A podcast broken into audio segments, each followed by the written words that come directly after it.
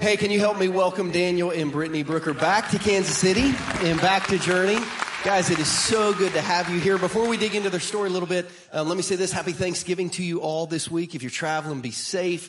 Um, if you're hosting, be sane. Uh, those would be like my two challenges over Thanksgiving. Hey, the best time to begin to have impact at Christmas uh, is at Thanksgiving. So when you leave today, we're going to put um, a little bag of three business cards in your hand. They give you an opportunity to invite your family to celebrate Christmas at Journey with you. Begin thinking of your Christmas plans now, specifically when you're going to celebrate Jesus at Christmas, because you may not have looked yet, but the Chiefs play the Seahawks at noon on Christmas Eve at Arrowhead. And some of you are going to forget to come to church because the Holy Spirit's going to tell you to watch that game at noon. So we got services on Thursday, we got services on Friday. We also have services on Christmas Eve, but we'll put those in your hands as you leave today. Um, and then maybe the most important part of this weekend we did yesterday. We recorded a podcast yesterday that we'll drop two weeks before Christmas called Hurt, Hope, and Blended Families for the Holidays.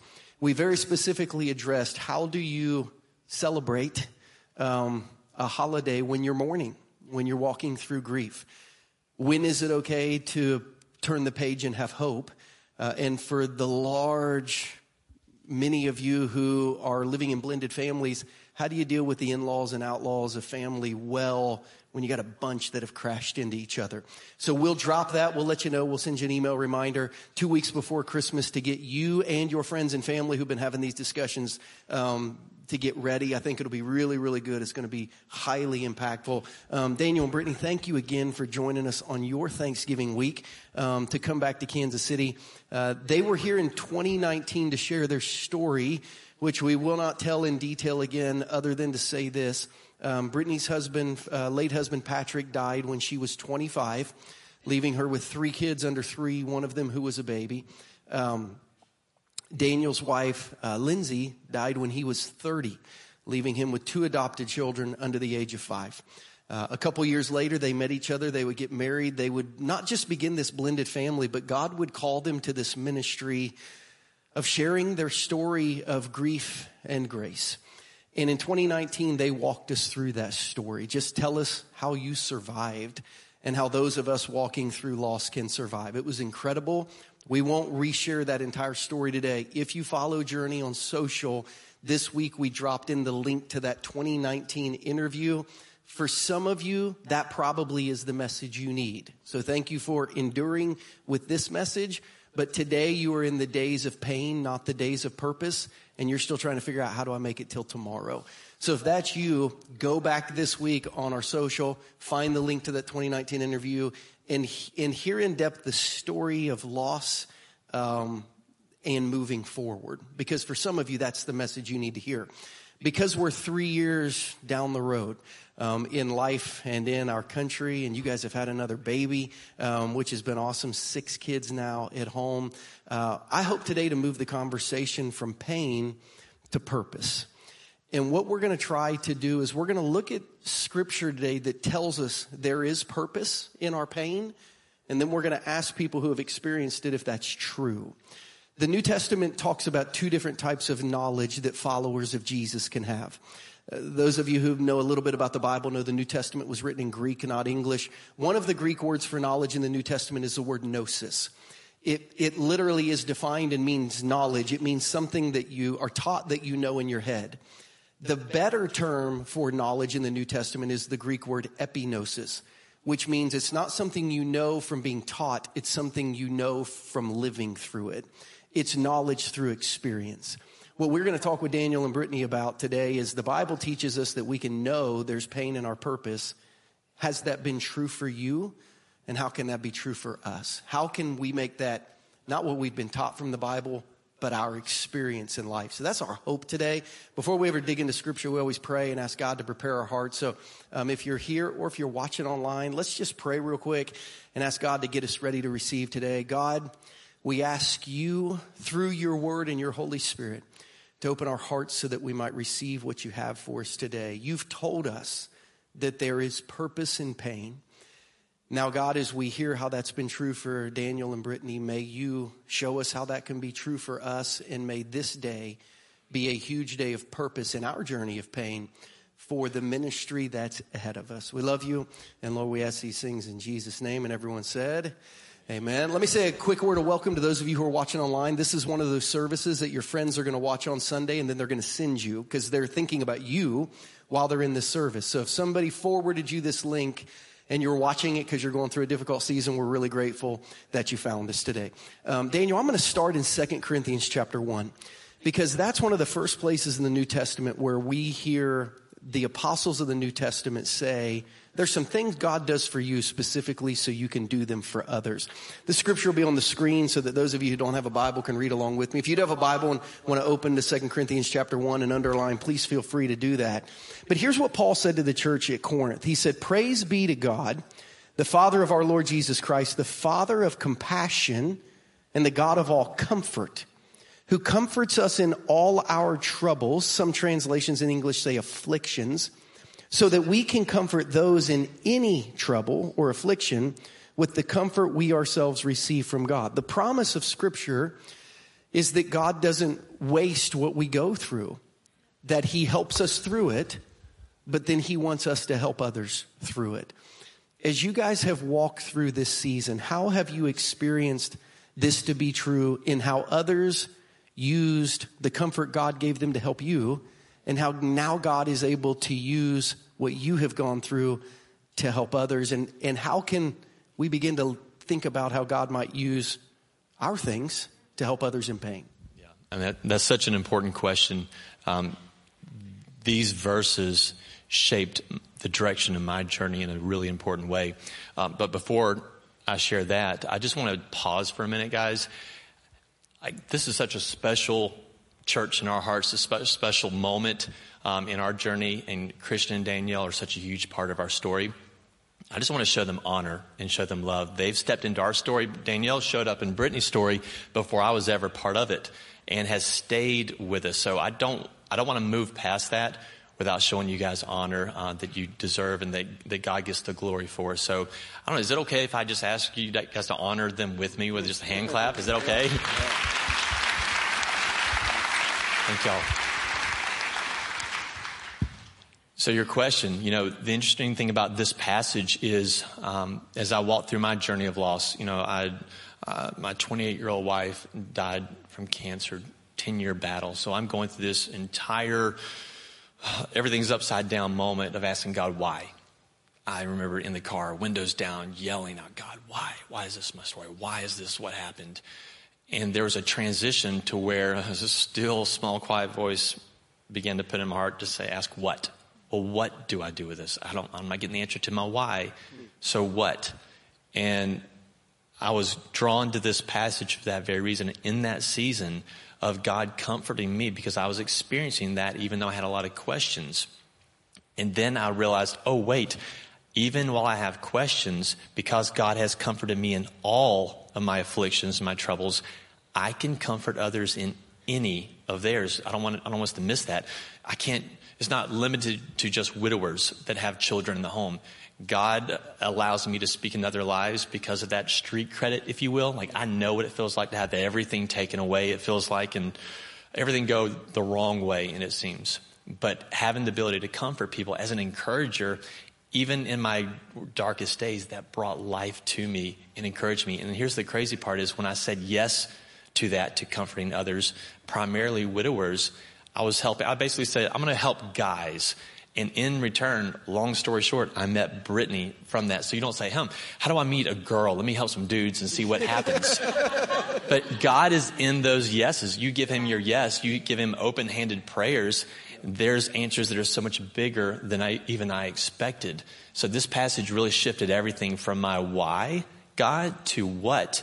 And in that response, I've seen a whole new stage of season of my life that I never saw coming. So, Brittany, we, we live in cycles of seven biblically. Um, so you're now moving through the seventh year at the end of this first cycle of, you know, from a widow to remarry to new baby. What are you learning in your journey of God comforting you so you can comfort others? And how has that, how has that been true for you? And now how's that, how's that working from you that we can learn from? You know, I think the comfort of God is something that has to be accepted. You know, we say, you know, God's word promises that he's a comfort to us, but there are many people walking around without comfort because they haven't accepted the comfort that God gives.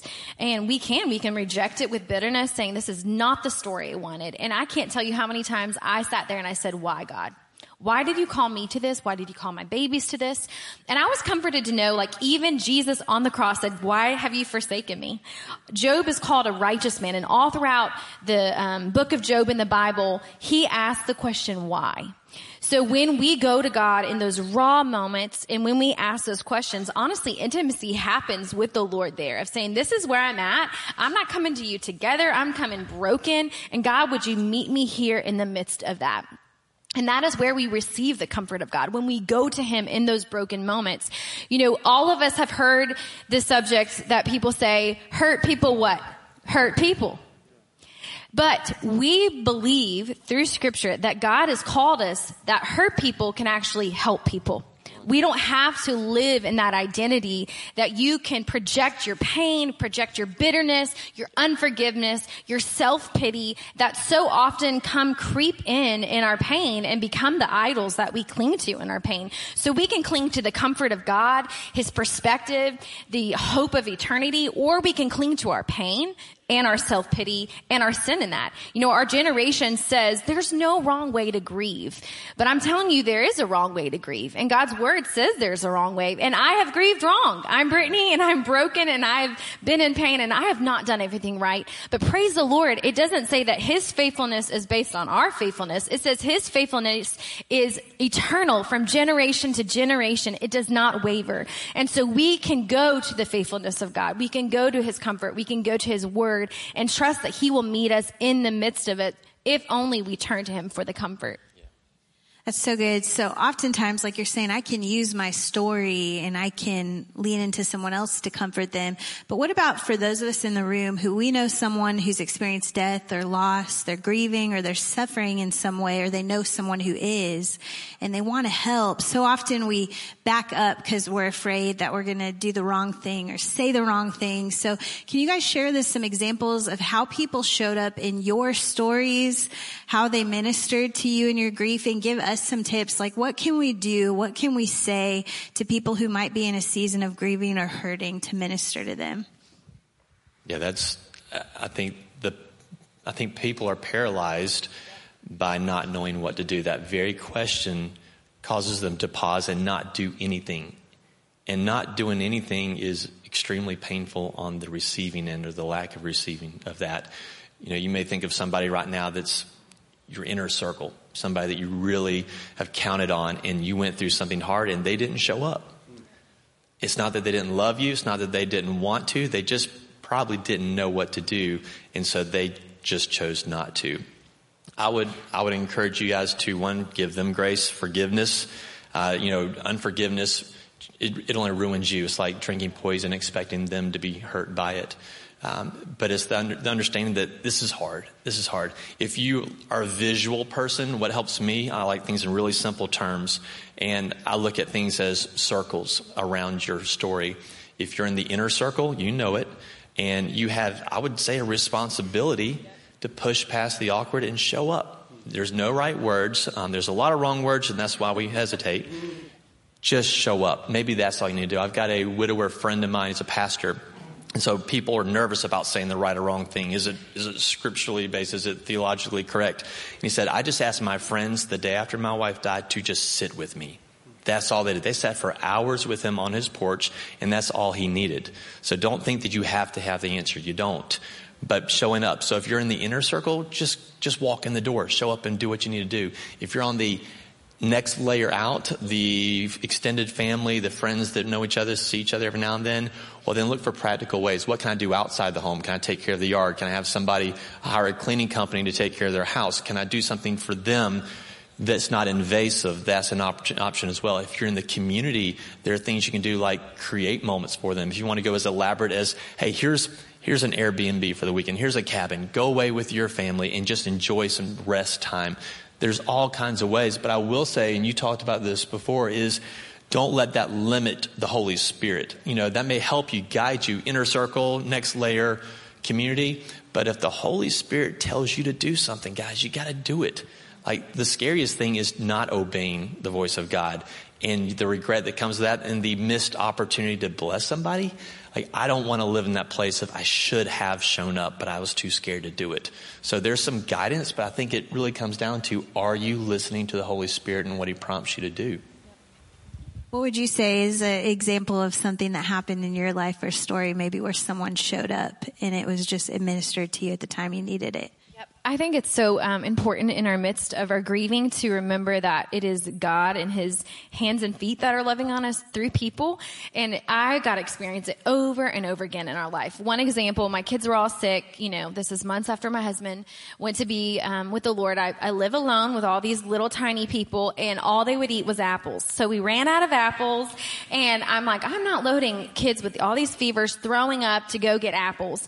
And literally, my doorbell rings, and this lady shows up and she goes, this is so weird, but I'm just going to be honest that it's weird. Um, God told me to bring you a bag of apples. And so here's a bag of apples.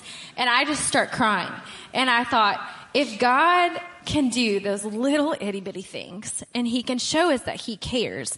Like he sees it all and he knows. But if she hadn't pressed past that awkwardness to bring those bag of apples, I wouldn't have gotten to experience the literally specific ways that God shows up. All of us are not called to make a meal. All of us are not called to show up in these big ways, but what we can do is we can pray we can be an encourager. We can send them scripture and say, I'm praying this over your heart right now when you may not have the ability to pray it yourself. Like I'm believing it with you. So whatever you're called to as the body of Christ, just obey whatever the Lord tells you.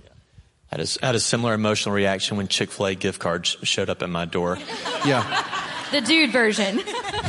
Hugs, tears, all of it. I was going to say, so, some people based on their spiritual gifts should not make a meal. they should send Chick-fil-A gift cards. Just saying. Um, to, to help illustrate how, like, how sincerely awkward this is. Um, so like, so I'm a, I'm a pastor who's been doing this nearly 25 years. And as we started our podcast last night, um, I said, Hey, before we begin, what do I call your, for, your former spouse, your first spouse, your like those people, like, how do I, how do I say that? In a way that's not offensive and okay with you. And they said, well, you could, you could call them their names. Um, like Patrick and Lindsay, we, like those are their names. You can call them their names and talk about them like they were people because they are. He says sometimes we call each other the wrong names. When Daniel last night called Brittany Lindsay at dinner, it made me feel so good. Pastor, that oh was confidential. Gosh. Isn't there like yeah, some rule on that? confidential for us and everyone in the world who's watching online. Um, but it, it is, yeah, it's just you you don't want to do the wrong thing and you don't even know how to ask the weird question. Oswald Chambers in his great devotional, My Utmost for His Highest, has a day where he said the Holy Spirit works the ministry of intercession through what seems like random thoughts at random times. What does that mean? If you're driving down the road at a random time and you're thinking of a random person, it's not random at all. God literally wants you to get the bag of apples. Random thoughts at random times for Christians are the ministry of intercession. Stop and pray. Stop and send a text. Don't think, wonder why I'm thinking about that random person at this random time. If you are a Christian, do something about that random thought at the random time because it's not random at all. That could be a, just a great first step for you to respond to those seemingly random things that are God moments in the lives of people who are hurting. Um, the next scripture I want to look at is it's a great verse in the Bible that I think is, is poorly timed in its use most times. So Romans 8, 28 uh, is a verse that's true, um, and it means so much, but I don't know that it should be the first verse we use in our first text to someone who's grieving, maybe in our first conversation, maybe not in the first year, but we do. So often because we're uncomfortable with grief, we try to clean it up as fast as we should. It says this in Romans 8:28. We know that in all things God works for the good of those who love him, who have been called according to his purpose. I know you don't want to hear on day 1 God's going to use it for good. Because it's so bad. However, this verse promises, and if we were to read further in the text, the good that God is doing is he's continuing to reveal himself and his love to us. He's, he uses everything in life, the good and the bad. Not that God makes everything good, but God uses everything in life to draw us towards himself so we understand how much he loves us. How have you seen this true in your story? And when, when were you able to receive God, God can use this, God will use this, God is using this, and it's not good, but, but what God has allowed me to see of Him is very, very good. It hit me the other day as I was talking to um, our kids. So she brought three boys into the marriage. I brought two, a boy and a girl, little Lulu, um, to bring in the whole crew. And I was talking to the boys, her boys, about eternity, about Daddy Patrick, and, and talking through what that looked like. And I realized that I was helping prayers that Patrick prayed over his kids, over his boys, come true. I was walking with them with prayers that he had prayed over them years before. And if I had not gotten out of my own way, if I had not taken steps, and they were baby steps, be it small steps towards hope and towards healing, if I just sat in it indefinitely, I wouldn't have had the opportunity to love these boys, to help these boys see the hope of heaven as well. And God provides, God takes care of them. But what an honor that just by choosing hope and listening to God's word and taking him at his word gave me an opportunity to walk these boys through grief and pain and, and just that concept of heaven. What an honor to say that healing looks like helping others too. If I had sat in it, I would have missed those opportunities. And so experiencing that has just been so life giving to say it is worth it. This is hard work, guys. I mean, we're sitting up here talking to you about where we've come. It's, it's not easy. I don't ever want to assume that, hey, this is just keep going another step. Like, yes, it's steps, but it is hard. And you need people in your life to remind you that it's going to be hard, but it's worth it to see those three boys talk about heaven now and to be a part of those conversations. The only way I'm in that room is if I choose healing and choose to take God at His word. So I don't want you, you guys to miss what is in front of you, what's going on now, and miss out on what's down the road and could be to come. There's good things ahead. This whole idea of the best is yet to come, it is true if our eyes are on heaven. It's an insult if we only look in front of us. And so that's been the shift in my heart to say, God, you have been present. You have, you have given grace upon grace in my journey and allow me to still, still see really, really good things that help me through this journey.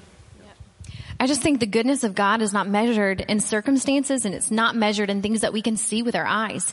You know, scripture says we don't look at the things that we see because those are temporary, but the things that we don't see are eternal and last forever. It also says this affliction that we go through, it, the, it will outweigh the eternal weight of glory that will be greater than the affliction. Right now, your affliction that you're walking through feels so heavy and so weighty, and it may feel like this will never outweigh. None of us would sit here and say, we, we would pick her story over again. No, I'm human and nobody picks pain. or maybe y'all are more godly than me, but I would not pick pain. Nobody wants to experience that. So we don't have a choice picking our circumstance that we were dropped in. We have a choice of how we steward the circumstance we were dropped in. We can either look and see, you know what, my life is not good. Look at all these things I've gone through. Or I can say, look at the goodness of God even though all of the things that we've walked through. Goodness of God isn't measured with things that we see. It's measured in who he is in the presence of Jesus. In Psalms 27 it says, I would have despaired unless I believed. It didn't say that I knew, that I felt, that I saw it, but that I believed I would see the goodness of God in the land of the living. Not the land of the dead, but the land of the living. And sometimes we just have to believe, God, there's going to be goodness in the midst of this. I don't know how it's going to be, but I'm going to find the goodness in Jesus. You know, the goodness of our life is not that we got married. It's not that we had a baby. Cause I'm telling you, there's so much suffering that we go behind scenes that we could tell you about all day that y'all would never know about. The goodness is the treasure in the darkness of who Jesus is to us.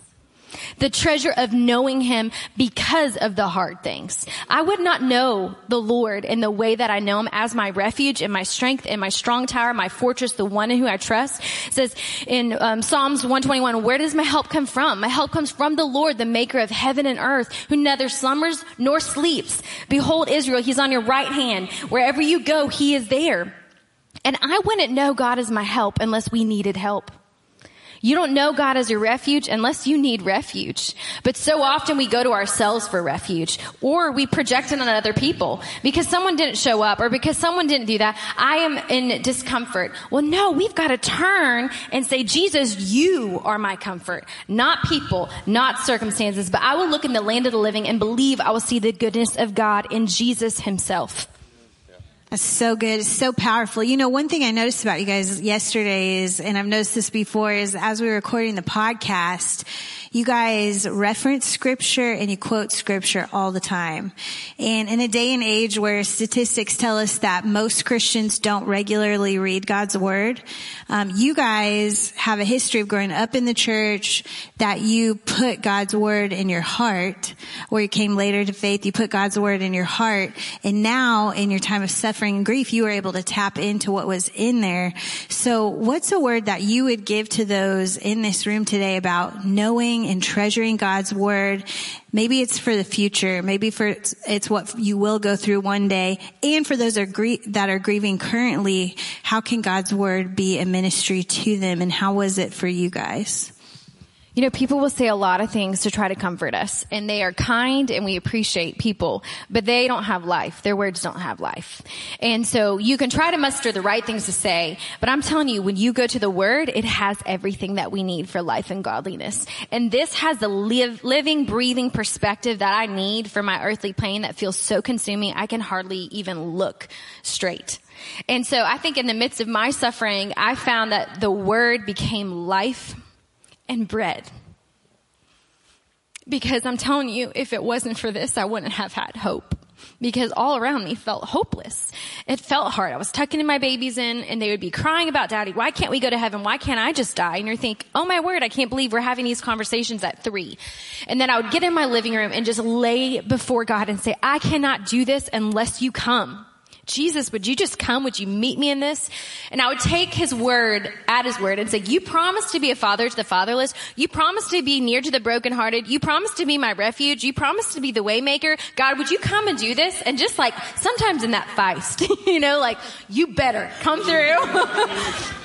And I'm telling every time that we are broken and contrite before the Lord and we say, God, we don't have it, but you have it, He will come and meet us in our brokenness and in our pain.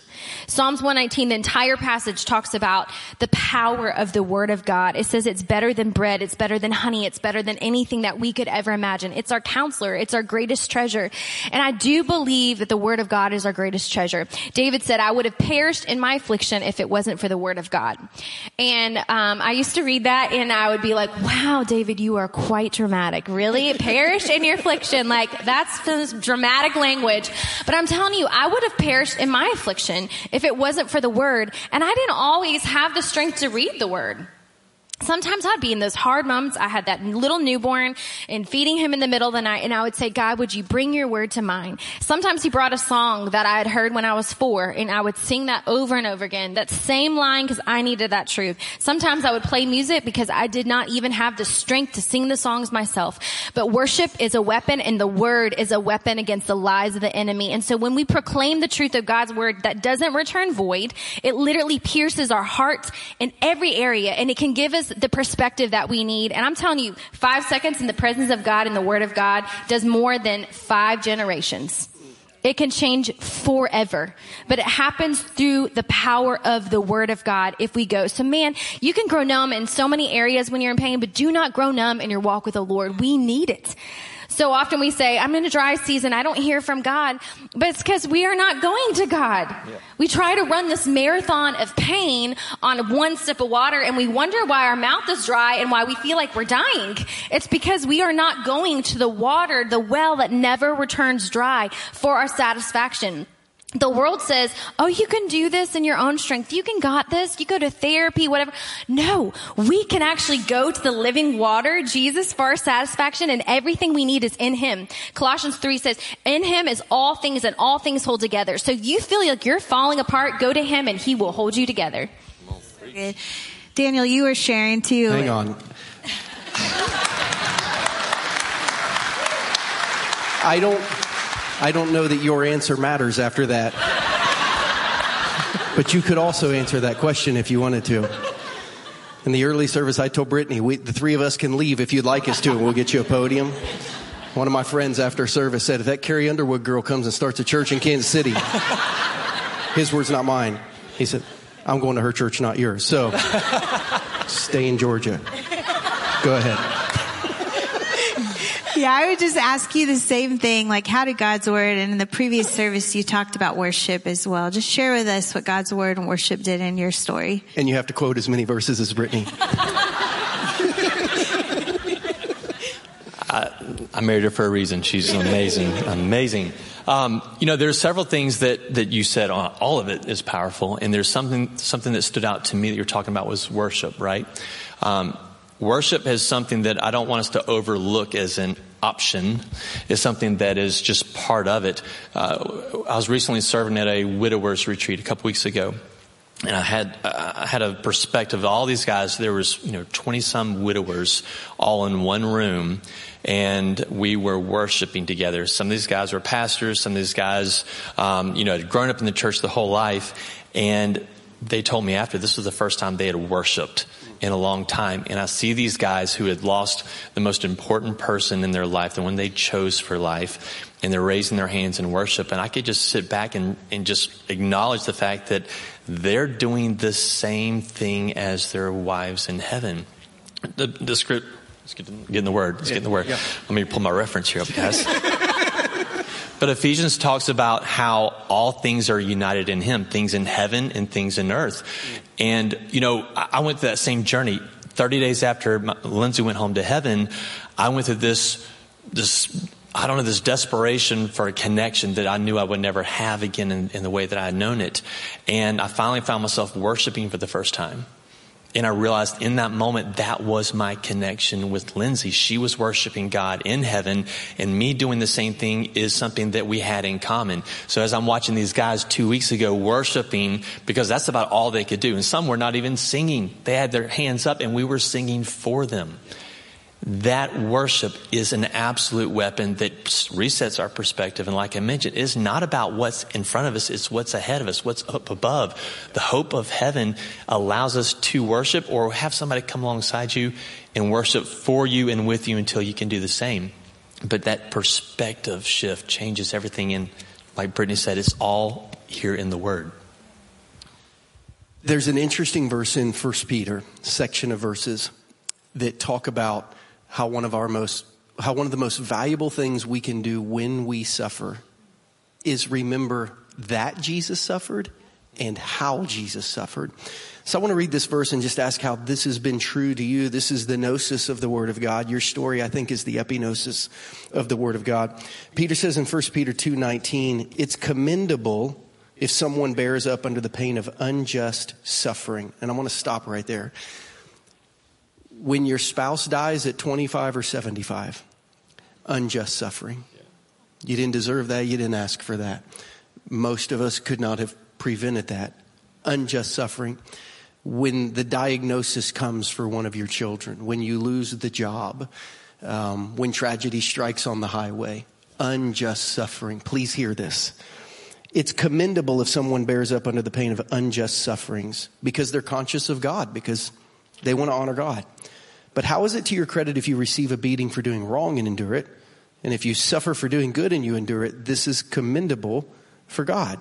To this you were called because Christ suffered for you, leaving you an example that you should follow in his steps. He committed no sin and no deceit was found in his mouth.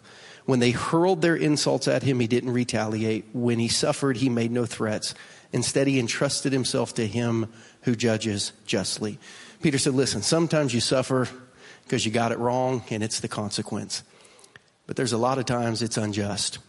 You didn't deserve it. And, and that's the type of suffering Jesus had. He didn't deserve it. But how he suffered and that he suffered, Peter said, helps us. How, how did reflecting on the suffering of Jesus and the reality that he suffered help you move through your suffering? I love that part in the passage where it says that he entrusted himself to a God who judges justly. I think sometimes we have questions. I have questions that I will never know the answer to. I have to bring my three little boys to the heart doctor all the time because they may have a genetic thing that could make them drop dead from a heart thing and we don't know.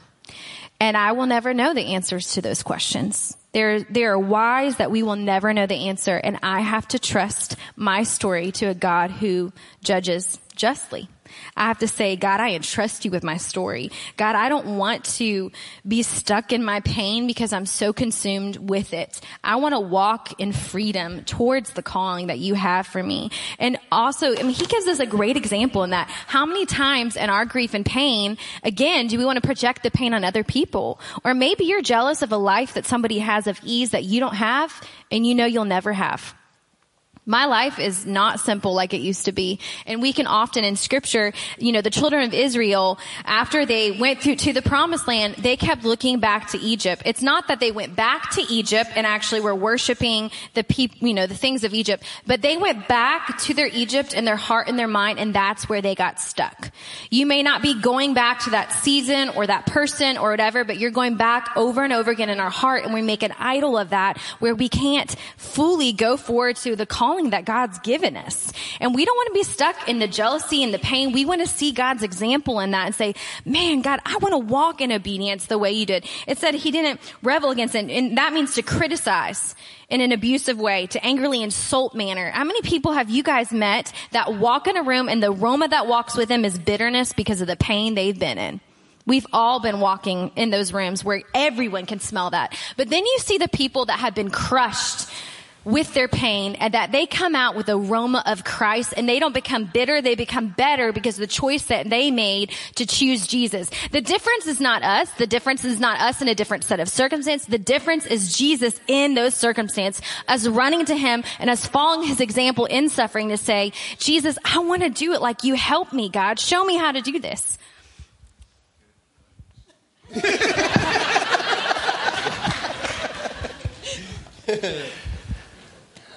You know, the, the what do I say, guys? I don't know. Um, you know, one of the things that I, I realized in this, and thank you so much for just bringing the truth to that. Um, as a caregiver, so some of you guys may be or may have been caregivers, and there's a journey in a process with that. And also a husband, guys, we want to fix everything. We, if it's broken, we'll fix it. Um, and that was my mentality, just like most of you guys is, there's something broken, I'm going to fix it. I'm a provider in this sense. So when Lindsay got sick, I took that mentality in and realized very quickly that I could not fix anything. There was a, a limit to my, my help. And you may have said this or you may have thought this, but I thought, I wish I could take this burden for Lindsay. I would trade places with her in a heartbeat. I would carry her cross of cancer for her but I knew I couldn't. And as I think about the cross, not only did Jesus want to and was willing to take this cross, this burden of sin that we, uh, that belonged to us, but he can and did do that. So it revealed in my heart my um, limited ability to help, and it revealed that in Christ there is an unlimited ability to help. He didn't just want to, but he did take that burden of sin from us and bore the cross for us. So to have somebody, a relationship with Christ that trust him completely and to realize no, not only does he want to step in, he did. And that changes my whole story. It changes everything. So I think as we walk through it, if you have cared for someone, if there's something you realize you can't fix, that should draw our hearts to Jesus, the one that actually can and does fix that. That's the hope of Jesus. The hope of Jesus is that the grave is not the end of your story. That death is not the end of story because heaven is ahead. Jesus came to make a way so that we wouldn't suffer forever. Amen. I am so thankful that one day there will be a day where all the tears will be wiped away. All the pain and all the sorrow and the road we walk of joy and sorrow will be gone and we'll be forever in the presence of Jesus, forever worshiping God free of the pain of this earth. And because of what Jesus did and how he made a way in the cross, we can have that living hope that says at the grave with my boys, I can say, daddy is more alive now than ever because of the gift of Jesus. That was not the end of his story. That's not the end of our story. And we can cling to the hope. But so often we get stuck looking at the grave, looking at our pain that we miss looking up to heaven and the hope, the living hope that overcomes the death. There are people in this room that are alive but dead inside because you have not experienced the living hope that we have. And I'm telling you, we, we've been through too much for it to be wasted. And I've seen the goodness of God too powerful to be silent. I will not be silent in the goodness of God because we've experienced that He is the treasure in the darkness, that He is the joy in the midst of the sorrow, and He is the living hope even when you're walking through death, even when you're walking through a story, a lonely story, a silent suffering that nobody sees on the outside. There are people that nobody knows what you're walking through in this room, but I'm telling you, God does. He sees your pillow that's filled with tears at night, and He is the God who sees, and He is the God that is working on your behalf behind the scenes when you don't even know. And because of the gospel and the gift of the cross and the gift of heaven, we have that living hope that we can run to. And I think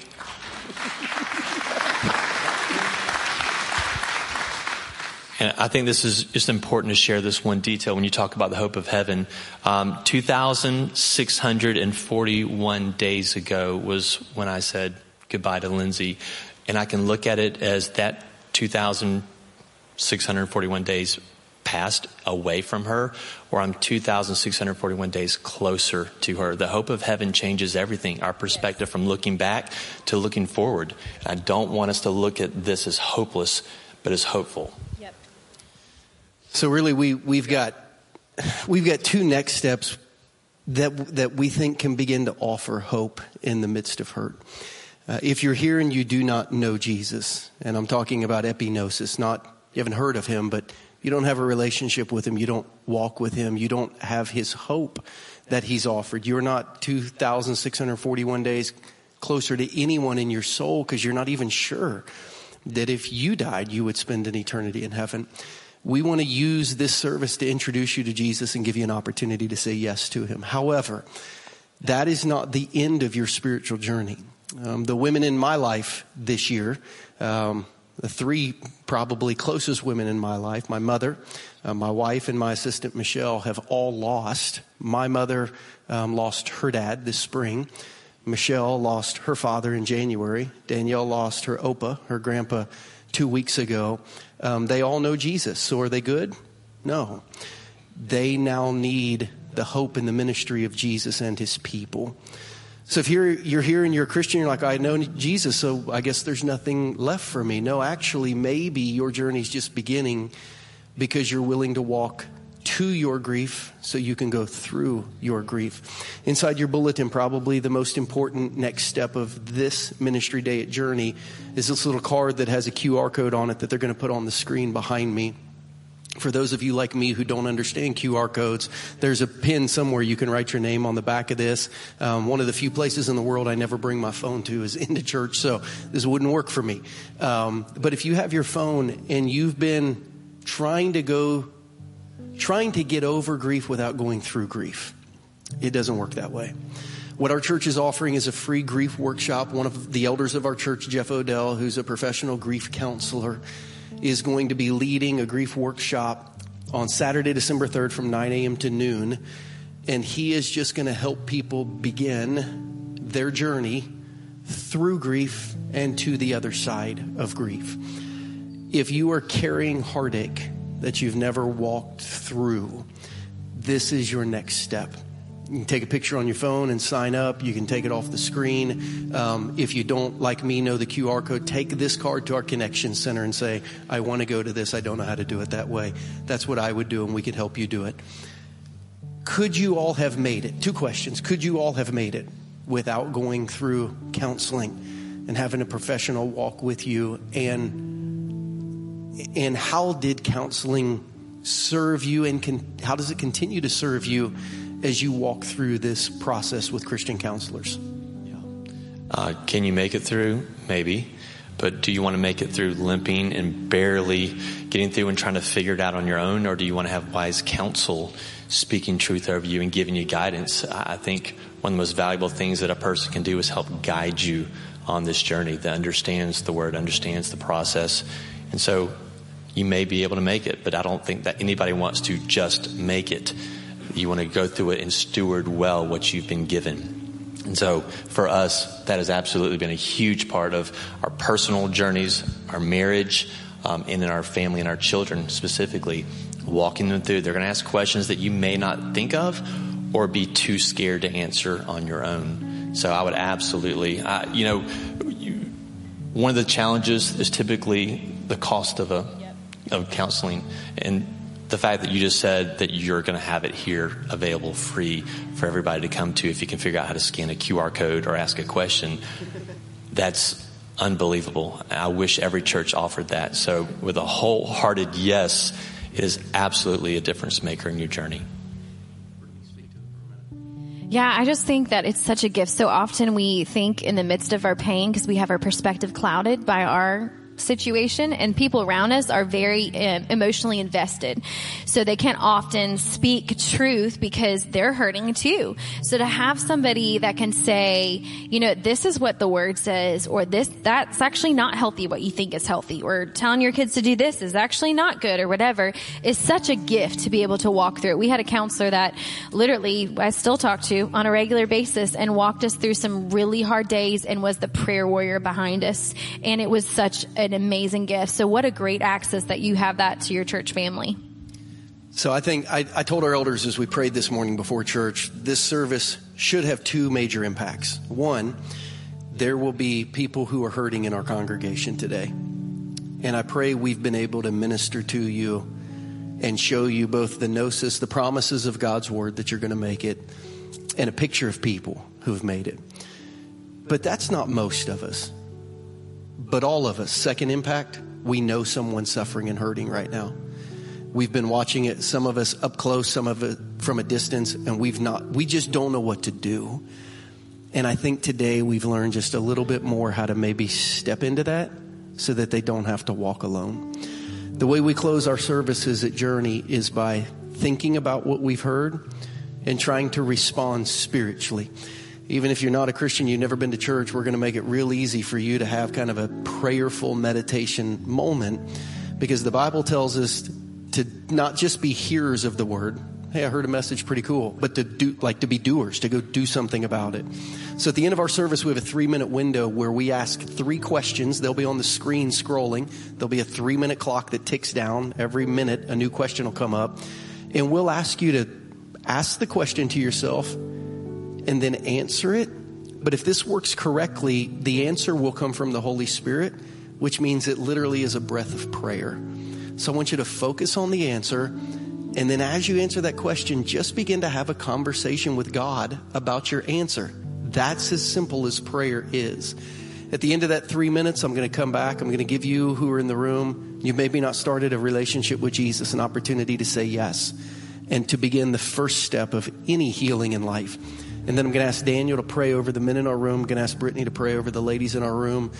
And then we'll end today. And as people dismiss, Daniel and Brittany are going to come down front. Our spiritual care team will come down front. And we won't leave the room until you're done talking with us um, and allowing us to minister to you. So I'm going to say a quick prayer. And then our prayer reflections are going to come. Spend this three minutes listening to the Holy Spirit, talking to God. And then we'll close in prayer afterward together. God, thank you for what we've heard today. Holy Spirit, allow our hearts to answer these questions honestly. And as we just talk to you about it, allow prayer to be the result of our soul moving through the information we've learned and moving it vertical towards heaven. That's our prayer. And Lord, we ask you be with us in this three minutes now. In Jesus' name, amen.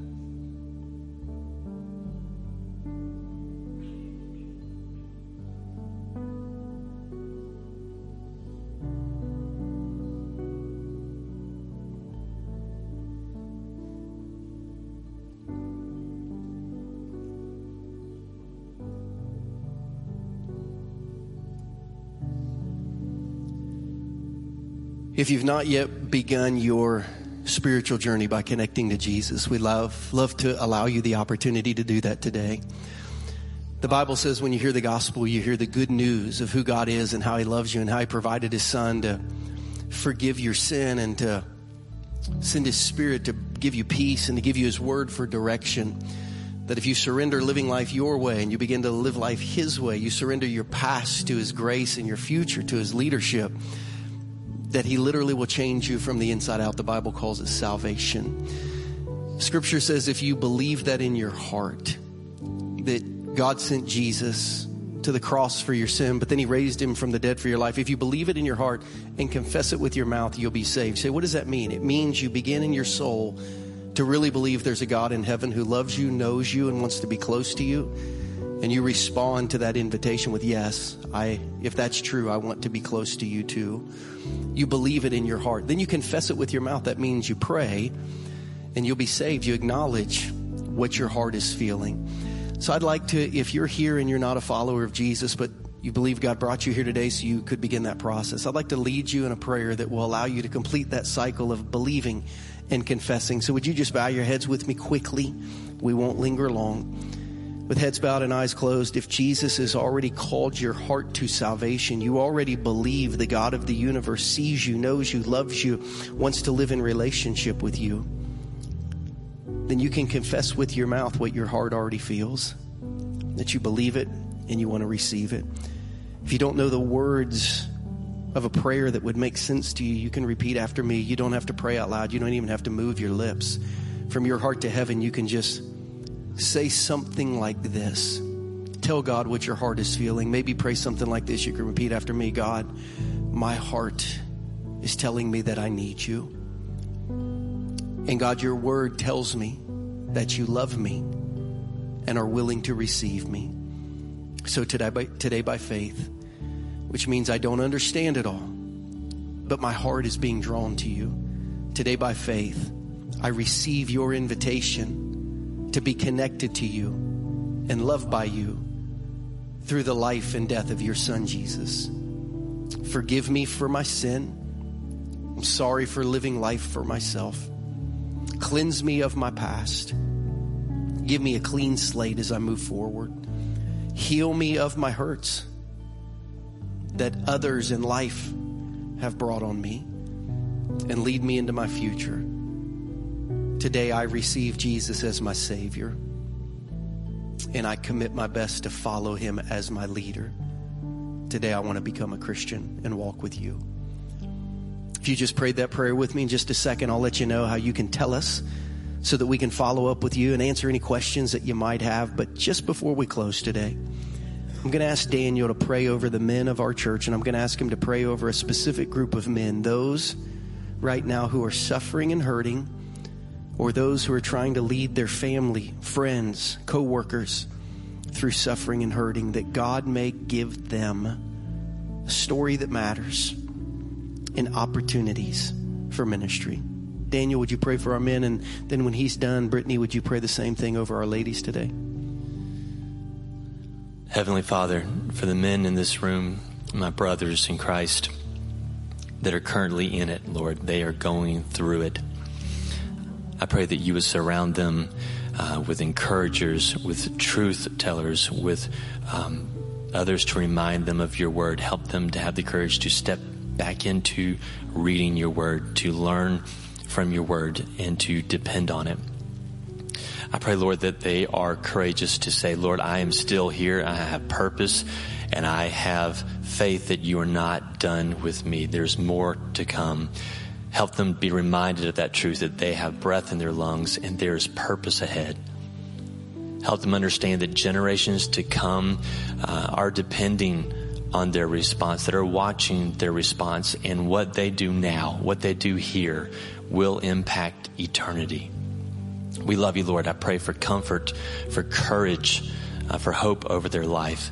I pray that you surround them with voices of truth and they go out of this service more confident in what you've called them to, more capable of what you've called them to through your strength. We love you, Father, and we thank you so much for this moment for these men. Jesus, Lord, I just lift up my sisters in Christ, God, the ones walking through suffering, the ones that have an empty seat at their table this season, God, the ones that are walking through a story that they didn't want or ones that are wanting a story that they don't have. God, I pray in any situation of suffering or hurt, betrayal, weakness, sickness, disease, loss, grief. God, that you would just enter in their pain in an amazing way, Father. May your presence just surround them, Lord, like a shield. God, I pray that they would hide under the shadow of the Almighty and find refuge and strength in you, God. I pray that you would work in a mighty way, that they would know that you are the God who sees them, that you are the God who's with them, and that they are never alone. God, Emmanuel, God with us, would you come? Would you be with them this season, Jesus? May they see that you care and that you love them, God. We just ask that you would do the healing work that only you can do. God, time doesn't heal, but you heal, and you have the power to break through the chains of pain, unforgiveness, resentment, self pity, whatever it is that we are struggling and that we are carrying the weight, God. We give that weight to you, the burden lifter, Jesus, and we pray that you would work in a way that only you can do for your glory, for your power, and for our good, Jesus. We praise you. In Jesus' name, pray. Amen. Journey, could you thank Daniel and Brittany for coming again and sharing their story with us? Guys, thank you. Thank you. Thank you. Give me 60 seconds. Don't, don't get up and move around yet. Um, our grief workshop, December 3. We'd love for you to be a part. You can click the QR code. If you're a first time guest today, don't forget to let us know. The connection card in the seat pocket in front of you allows you to have impact uh, on a refugee family from Ukraine. If you'll turn that in at the Connection Center, uh, we'll make a donation on your behalf to help families there. If you made a spiritual decision today, that same connection card can be taken to the Connection Center. They'll give you some resources about following Jesus. Michelle, I'm going to call a little bit of an audible here. I'm going to have you take Daniel and Brittany out to the Connection Center because we got a family being baptized after church, and I know people are going to want to talk to them for a little bit. Our spiritual care team will be down front. If you need prayer, if you need counsel, if you have questions, we won't leave until you're done with us. Um, if you want to say hey to Daniel and Brittany, um, connect with them briefly. They'll be at our Connection Center um, out there with Michelle, uh, and they will stay and talk to you until they don't have anybody else to talk to them. That is their favorite part of ministering at a church. I hope you have a great Thanksgiving. It has been a great Sunday. We hope to see you next Sunday. If you're traveling, be safe, um, and it's going to be a great holiday season at Journey. You are dismissed. Thanks for being with us today.